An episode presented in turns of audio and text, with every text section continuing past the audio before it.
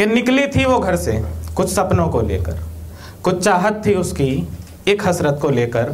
तुमने सोचा जिस्म है ये, इंसान है ये भी भूल गए। ख्याल समझना तो दूर की बात, उसके अधर पर ही झूम गए।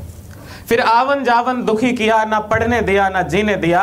अपनी बहन पर तो लड़ जाते, पराई को जहर का घूंट पीने दिया। फिर भी तुम हवस को अपनी दाब कहीं ना पाए थे। वो कोचिंग से बाहर आई, तुम पीछे मोटर लगाए थे। वो डरी थी, सहमी सी, छुप छुप जाया करती थी। तुम भूखे भेड़िए उसके डर पे खूब ठहाका लगाए थे।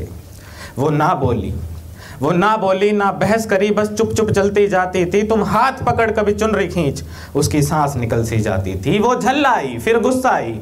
आँखों में अश्क समाये थे। तुम कहाँ ठहरने वाले थे? दुशासन जो उतर आए थे।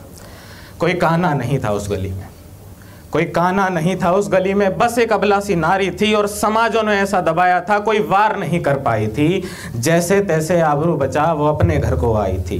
फिर अम्मा को दास्ता बता खूब रोई। अम्मा भी बहुत घबराई थी। बोली, बिटिया, सादे कपड़े पहन, तू क्यों उस गली से जाती है? तू कितना भी इल्ज़ाम लगा, औरत ही कुचली जाती है। तो कितना भी इल्ज़ाम लगा, औरत ही कुचली जाती है। फिर दिन गुजरे, तुम तंज किए, वो गली बदल कर जाती थी। ऐसा हमारे छोटे शहरों में होता है। फिर दिन गुजरे, तुम तंज किए वो गली बदल कर जाती थी। रास्ता रोका, फिर तंग किए वो मन ही मन मर जाती थी। इसे इश्क समझ तुम उससे अपना प्रस्ताव रख के आए थे। वो फर, वो जिस्मानी चौगा पहचान गई, दिल में घाव समाये थे। वो घबराई, फिर हिम्मत कर उसने इनकार किया। तुम अभिमानी, दुराचारी, असहमति समझ ना पाए थे।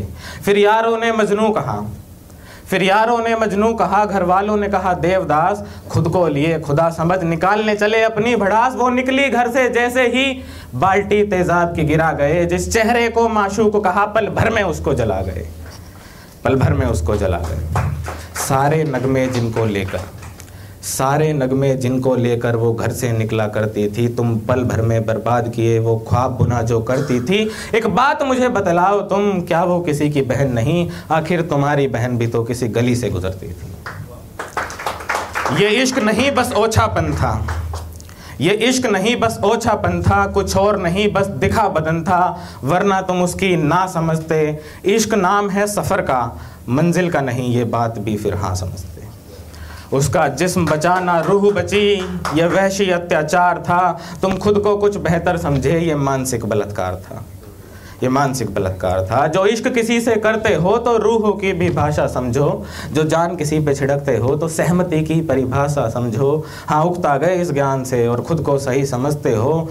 तुम ना मर्द हो, बुजदिल हो, अब ना का मतलब ना समझो। निकली थी वो घर से, कुछ सपनों को लेकर। कुछ चाहत थी उसकी, एक हज़रत को लेकर।